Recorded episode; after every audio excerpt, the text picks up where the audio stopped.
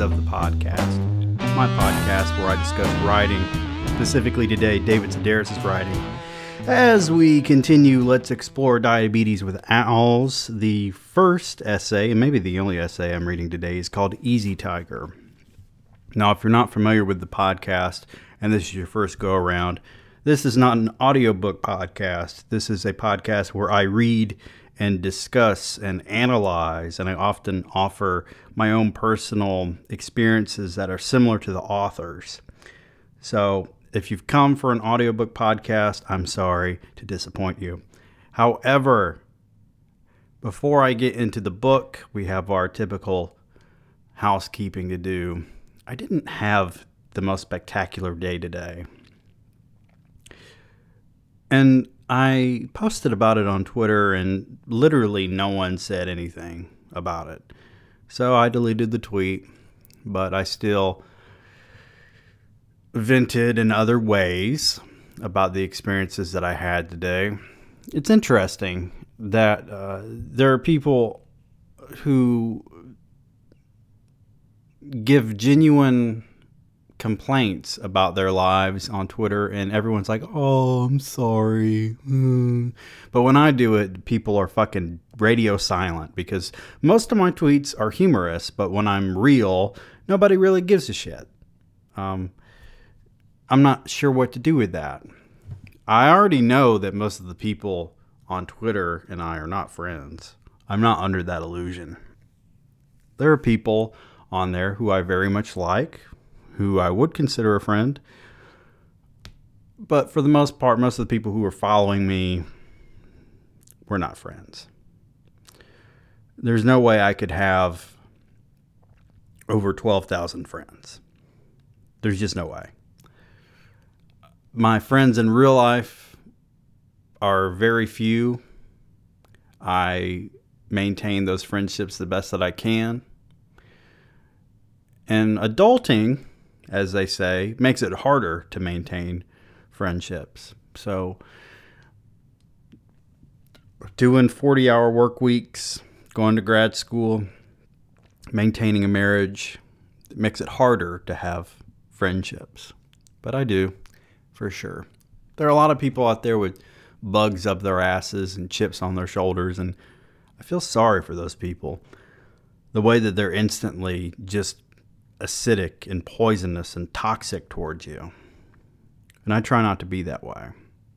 Now, if someone is rude to me from the get go, you know, I don't immediately start calling them names and stuff. In fact, you'll find it difficult to find even tweets where I call people names because I find that childish. It's not to say that when I'm driving or when I'm alone at home and someone pisses me off, I don't say, oh, fuck, what an asshole everyone does that, but I I don't really I don't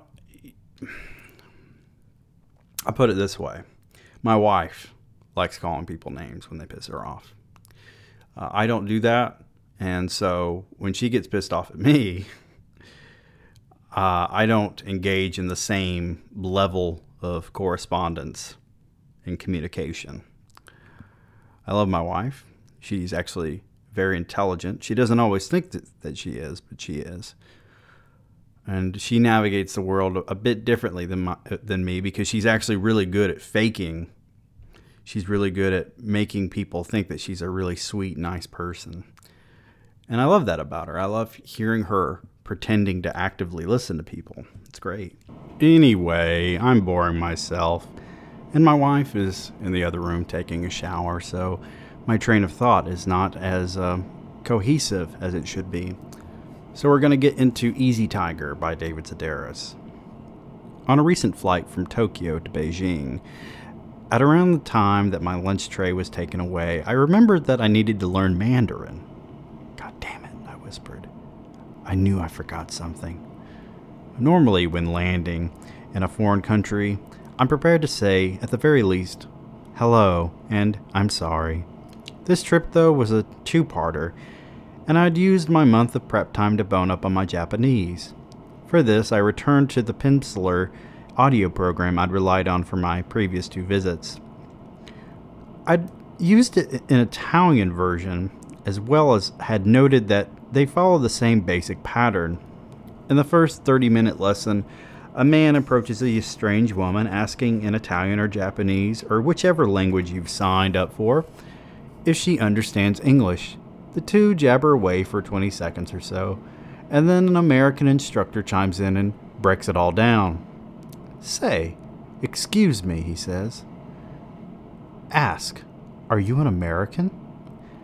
The conversations grow more complicated as you progress, and the phrases are regularly repeated so you don't forget them.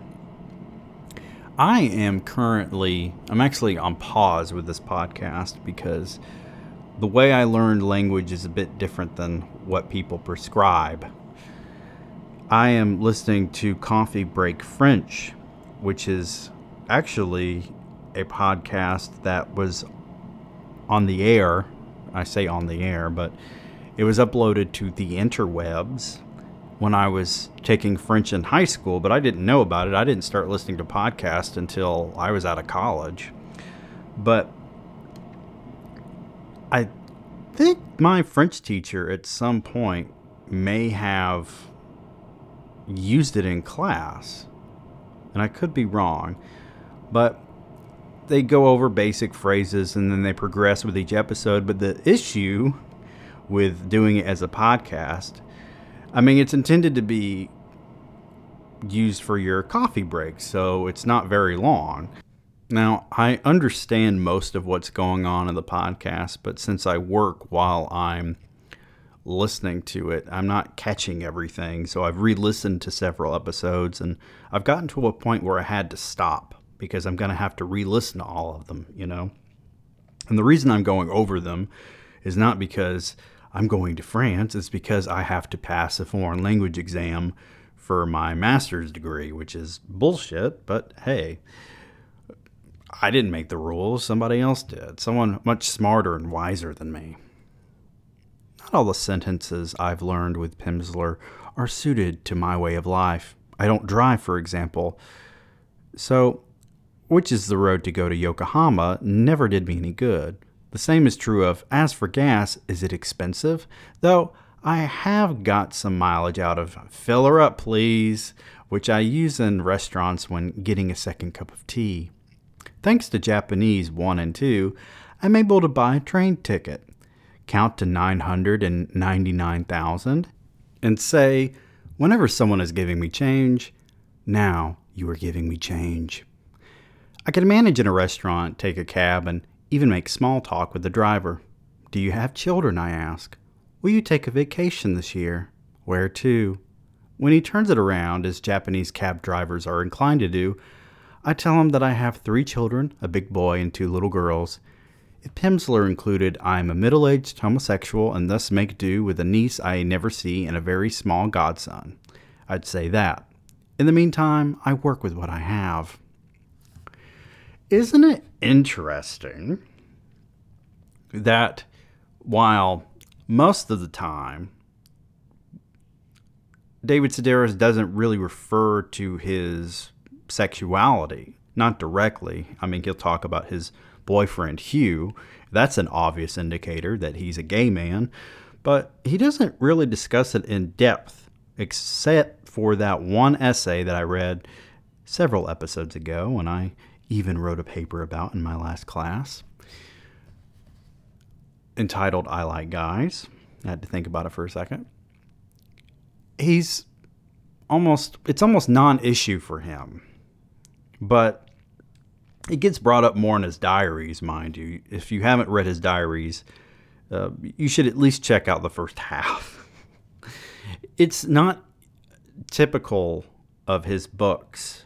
Um, for you to read and read and then get the gist of everything. But with his diaries, even though they're supposedly curated to be the best of what he wrote back in the day, it does get a little tiresome. I'll say that. It's entertaining, but for about the first half. And then uh, I stopped reading and I never picked it back up. And what I want to say about this is Pimsleur obviously wasn't thinking of being inclusive when they designed their program. They were thinking of the typical standard family union, which would be two cisgendered heterosexual men and women and two and a half kids. Now, I'm not saying that that is how it's supposed to be. In fact, I think that we should be more inclusive. And I consider myself very open minded. That's usually what someone says before they say something offensive, but I'm not going to say anything offensive. Um, but I'm trying to evolve. And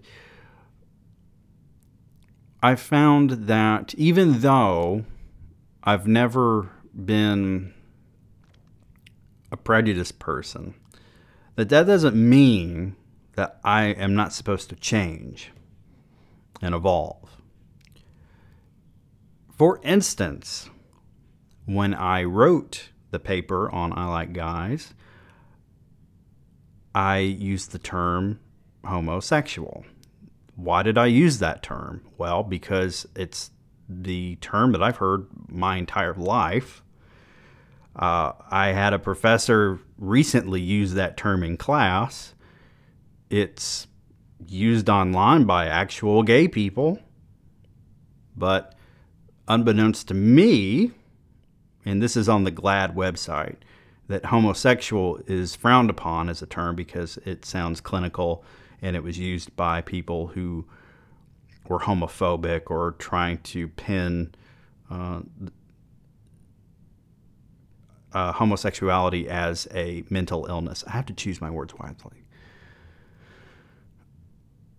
And that was a moment when my professor pointed it out, and he just so happened to be a gay man, that it was an outdated term. And he suggested that I didn't do my research well because I used that term.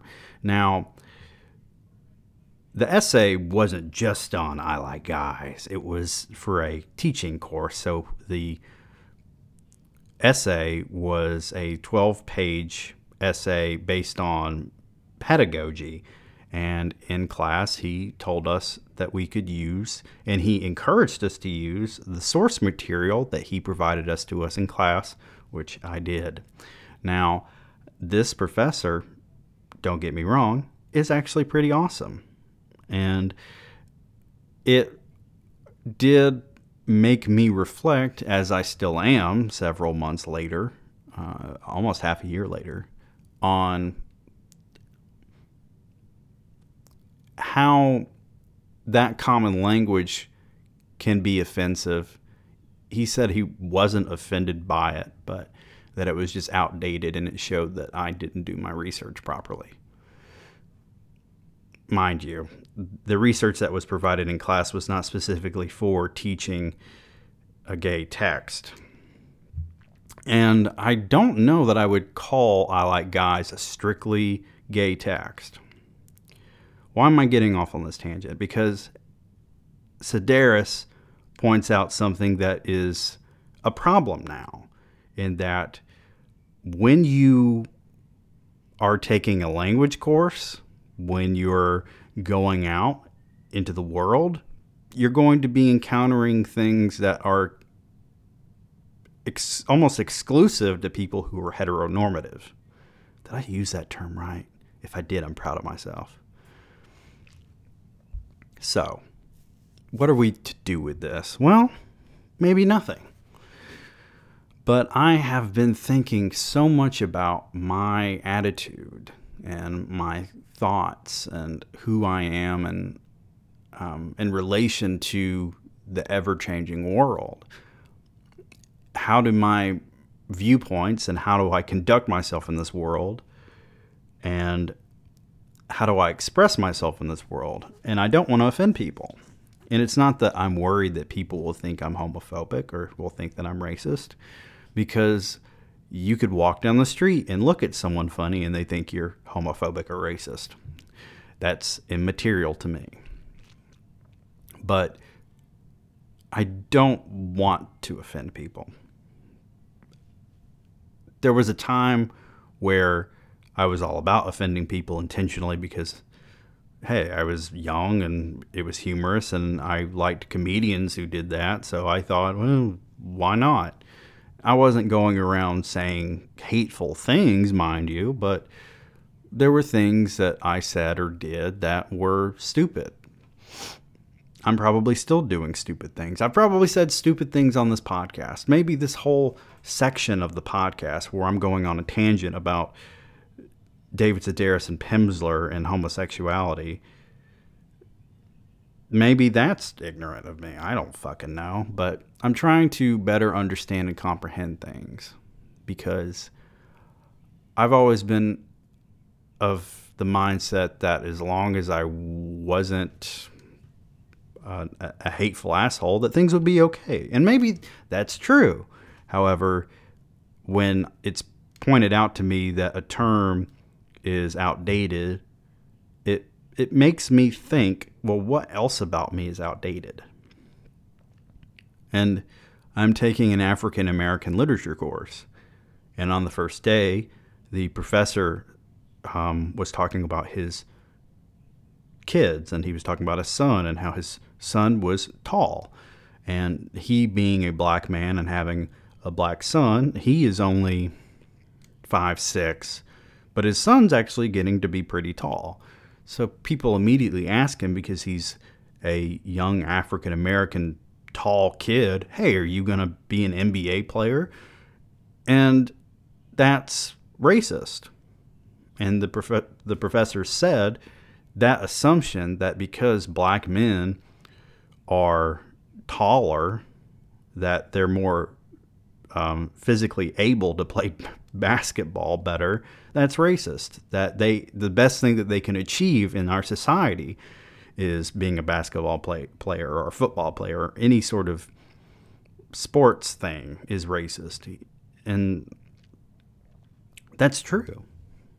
So people might have good intentions or they just might be ignorant and not think that they're being racist when they say things like that. But that's the thing. We have to to consider our behavior and the way that we do things. I, I mean, I have I have gay characters in my books, and I have black characters in my books, and as a white straight cisgender dude, well, what do, what do I really have to offer that a gay or a black author couldn't offer for their voice?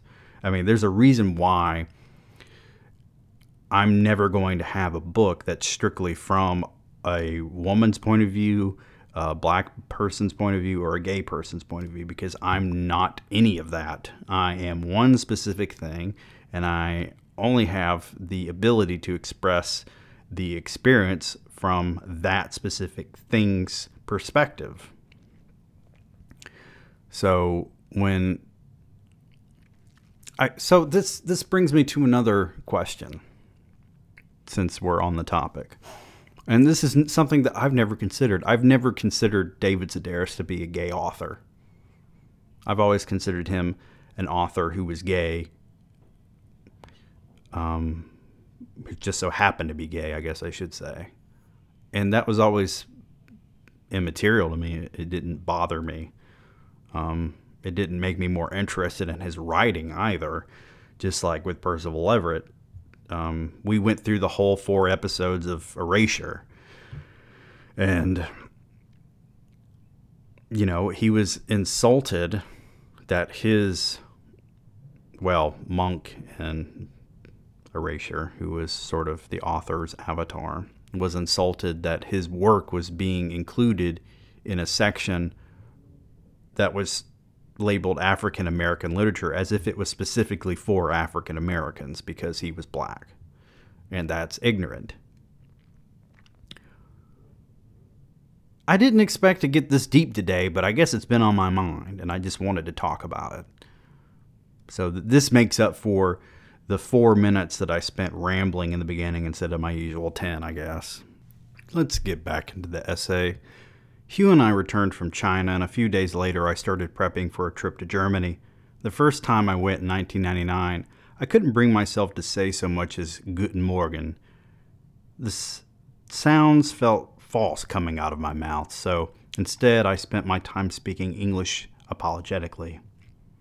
Not that the, ana- the not that the apologies were needed. In Paris, yes, but in Berlin, people's attitude is thank you for allowing me to practice my perfect English. And I do mean perfect. Are you from Minnesota? I kept asking. In the beginning, I was put off by the harshness of German. Someone would order a piece of cake and it sounded as if it were an actual order, like, cut the cake and lie face down in that ditch between the cobbler and the little girl. I'm guessing this comes from having watched too much Second World War movies. Then I remembered the upteen Fassbinder films I sat through in the 80s, and German began to sound conflicted instead of heartless. I went back twice in 2000, and over time, the language grew on me. It's like English, but sideways. It's interesting um, that he's talking about this because I took both French and German in college. And German and French are not too dissimilar. I mean, I'm not saying that they're the same language at all, but the way that they're formatted is similar. So I was able to apply what I knew from French in terms of sentence structure to German because they say things that seem like they're backwards to us. I was once told by someone that uh, German is, is very much like English, but only a few differences, but that is not true in the slightest. I've made at least 10 separate trips by now and have gone from one end of the country to the other People taught me all sorts of words, but the only ones that stuck were Kaiserschnitt, which means cesarean section, and Lebensabschnittpartner. This mean this doesn't translate to lover or life partner, but rather to the person I'm with today. The implication being that things change and you are keeping yourself open. For this latest trip, I wanted I wanted to do better, so I downloaded all 30 lessons of Pimsleur German 1, which again starts off with Excuse me, do you understand English? As with the Japanese and Italian versions, the program taught me to count and to tell time. Again, I learned the girl is already big, and how are you? In Japanese and Italian, the response to the final question is, I'm fine, and you? In German, it's answered with a sigh and a slight pause, followed by, not so good. I mentioned this to my German friend Tilo, who said that, of course, that was the response. We can't get it through our heads that people are asking only to be polite, he said. In Japanese 1, Lesson 17, the actress who plays the wife says, Kamono ga shite ni desu ga. I want to go shopping, but there's a problem and you need to guess what it is. Jesus. Oh, David Sedaris with the borderline sexism. The exercise is about numbers, so the husband asks how much money she has. She gives him a figure and he offers to increase it incrementally. I'm not supposed to be laughing at this on my podcast, but here we are. Similarly, in the German version, the wife announces that she wants to buy something. Ich mag noch etwa et, et, et was kaufen. Her husband asks how much money she has, and after she answers, he responds coldly, I'm not giving you any more. You have had enough. My wife has decided to regale us with more shower sounds. I hope you're into ASMR. There's no discord in Pimsleur's Japan, but its Germany is a moody and often savage place. In one of the exercises, you're encouraged to argue with a bellhop who tries to cheat you out of your change and who ends up sneering, You don't understand German. Oh, but I do, you learn to say. I do understand German. It's a program full of odd sentence combination. We don't live here we want mineral water implies that if the couple did live in this particular town, they'd be getting drunk like everyone else. Another standout is Der Wein ist zu, zu teuer und Sie sprechen zu schnell. The wine is too expensive and you talk too fast. The response to this would be, Anything else, Herr asshole? But of course, they don't teach you that.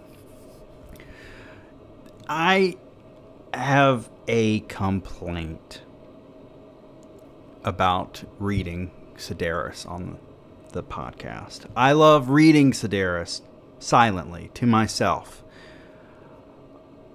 But much like when I read Bret Easton Ellis on the podcast, some someone whose writing I have read many, many times, so I'm familiar with it. Reading it out loud is a totally different thing. And what's ironic about that is Sedaris writes things based on how he reads them. So he doesn't just publish things, he reads them out loud, he gauges audiences' reactions, and he changes things based on those reactions. So he's much like a stand up comic. I promise I can speak today. No, let's go ahead and address this. I sometimes fuck up when I speak on this podcast. I'm a human being, and if you don't like it, you're listening to the wrong podcast. Go listen to fucking Terry Gross. On our last trip to Tokyo, Hugh and I rented an apartment in a nondescript neighborhood a few subway stops from Shinjuku Station. A representative from the real estate agency met us at the front door, and when I spoke to him in Japanese, he told me I needed to buy myself some manga. Read those and you'll learn how people actually talk, he said. You, you're a little too polite. See, that's the thing. When you learn German or French or Spanish in these courses, college courses or Pimsleur, they're not teaching you how people actually talk in these countries. So, when you're an American and you've taken four French courses at the college level like I have and you go over to France, they're going to fucking laugh at you. By the way, I took French in high school and I took it in college. How much French do I actually know? The way that these courses are structured is so so obnoxious to me because you have to both learn how to read and write and speak the language whereas with Pimsleur or coffee break French. You're just learning how to speak it. And they don't go over conjugation as in depth in those audio courses as much as they do in the language courses. Now, don't get me wrong, the language courses are supposed to teach you about language, especially if you're an English major, because you're supposed to understand language and you're supposed to take the knowledge from those language courses and applied them to English. So when I took an actual English language course where we diagram sentences, it was like I was taking a foreign language course. Even though I speak English, I write English, I can read English. However, the best way, and so many people will tell you this, to, to learn a language is to go to the country where they speak that language. I know what he was getting at, but I really don't see this as much of a problem, especially if you're a foreigner, and any perceived rudeness can turn someone not just against you, but against your entire country. Here, Pimsleur has it all over the phrase books of my youth, where the ugly American was still alive and kicking people. I didn't order this, he raged in Greek and Spanish. Think you can cheat me, do you?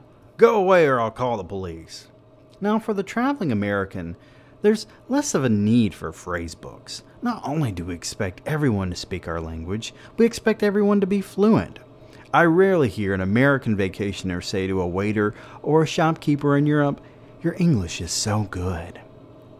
Rather, we act as if it is part of their, his job, like carrying a tray or making change. In this respect, the phrase books and audio programs are an almost charming throwback, a suggestion that the traveler put himself out there, that he opens himself to criticism, and not the person who's just trying to scrape by selling meat in Bumfuckyo Italy. Is this a real place? okay. It is B U M F U C C H I O. That could be a real place. I don't want to be offensive, but it looks like Bumfuckio, okay? And that's similar to bumfuck Egypt, which is kind of offensive. Not to me. Look, we don't need white people going around saying what's offensive to other people. That's just the fucking truth, okay? There's nothing that you can say to me about who I am that I will find offensive. Now, I do get irritated by the misandry online. And I feel like that's just in a sense because there's so much misogyny in our culture and there's been misogyny for centuries. However, you don't battle uh, oppression from trying to voice more oppression, like saying that men shouldn't be allowed to speak. That's I know that you are addressing a specific group of people. And it doesn't offend me when you say men shouldn't speak. However, it's ignorant. And you can't fight ignorance with more ignorance. One of the things I like about Tokyo is the constant reinforcement one gets for trying. You are very skilled at Japanese, everyone keeps telling me. I know people are just being polite, but it spurs me on, just as I hope to be spurred on in Germany. To this end, I've added a second audio program, one by a man named Michael Thomas, who works with a couple of students, a male and a female. At the start, he explains that German and English are closely related and thus have a lot in common. In one language, the verb is to come, and in the other, it's kommen. English to give is German geben. Boston's that is good is Berlin's das ist gut. It's an excellent way to start and leaves the listener thinking, hey, ich kann do this. Unlike the nameless instructor in Pimsleur, Herr Thomas explains things. The fact, for example, that if there are two verbs in a German sentence, one of them comes at the end. He doesn't give you the phrases to memorize. In fact, he actively discourages study. How would you say, Give it to me? he asks the female student. She and I correctly answer, and then he turns to the male. Now, try, I would like for you to give it to me. Ten minutes later, we graduated to, I can't give it to you today because I cannot find it. To people who speak nothing but English, this might seem easy enough, but anyone else will appreciate how difficult it is. Negatives, multiple uses of it, and the hell that breaks loose following the German because. The thrill is that you're actually figuring it out on your own. You're engaging with another language, not just parroting it. Walking through the grocery store with Pimsleur and Thomas on my iPod, I picture myself pulling up to my Munich hotel with my friend Ulrich, who's only ever known me to say cesarean section, and the person I'm with until someone better comes along. Blieben wir ihr heute Abend, I plan to say. Wie viel Nacht zwei, das ist Tür, nicht wahr? She's a wonderful woman, your Ulrich. And if that's all I get out of this, seeing the shock register on her face as I nader on it would be well worth my, ma- my month of study. All this German is twisting my tongue. Look, I have to tell you about my German experience. And we're almost at the end of the essay. But the reason why I took German in college is because I did not want to take French in college. So I did a very dumb thing. And I think that my advisor should have been a bit wiser about this. And I'm going to give you the lowdown on taking college courses. Take your foreign language early because I waited until my fourth year and then into my fifth year. So I ended up taking French in college because I dropped the two quarter course, which was a German 1101 and a German 1102 in one semester, which is fucking insane. But I retook it because I dropped it and I got the WF. Okay. So in my last semester in college, I had a lot of fun studying German. And I did it differently than the first time around because I'd already taken French and I knew how to study for a foreign language through trial and error. Which, by the way, if you want to know how I did it and how it worked for me, I got up early each morning. Not saying that you have to get up early, but this is what I did. And as I had two and a half men on on my laptop, I would copy terms over and over. I would do the verbs, I would do sentences. I didn't speak it in my house. I spoke it in class, but we weren't really tested on speaking so much. We were tested on how we were able to write and read it. So it anytime a professor says you shouldn't cram before a test, they are lying to you, by the way. You need to study as much as you can, sure, especially a foreign language, but the night before a foreign language exam, absolutely fucking cram.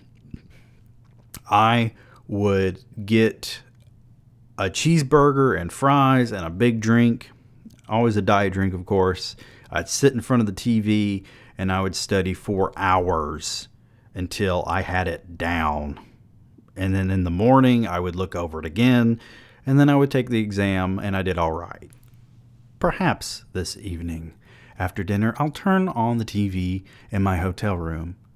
And maybe if I'm lucky, I'll understand one out of every 200 words. The trick, ultimately, is to not let that discourage me, to think, oh well, that's more than I understood the last time I watched TV in Germany.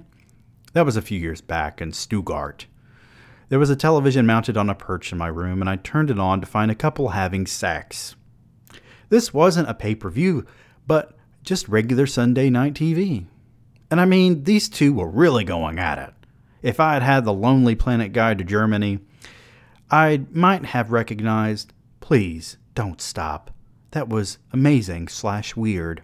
With Herr Thomas, I could understand, I just gave it to you. And with Pimsleur, I would like to come now.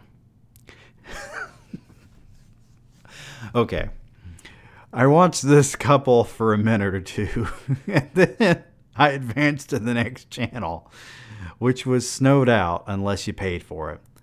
What could they possibly doing here that they weren't doing for free on the other station? I asked myself, turning each other inside out. And isn't that the joy of foreign travel? There's always something to scratch your head over. You don't have to be fluent in order to wonder.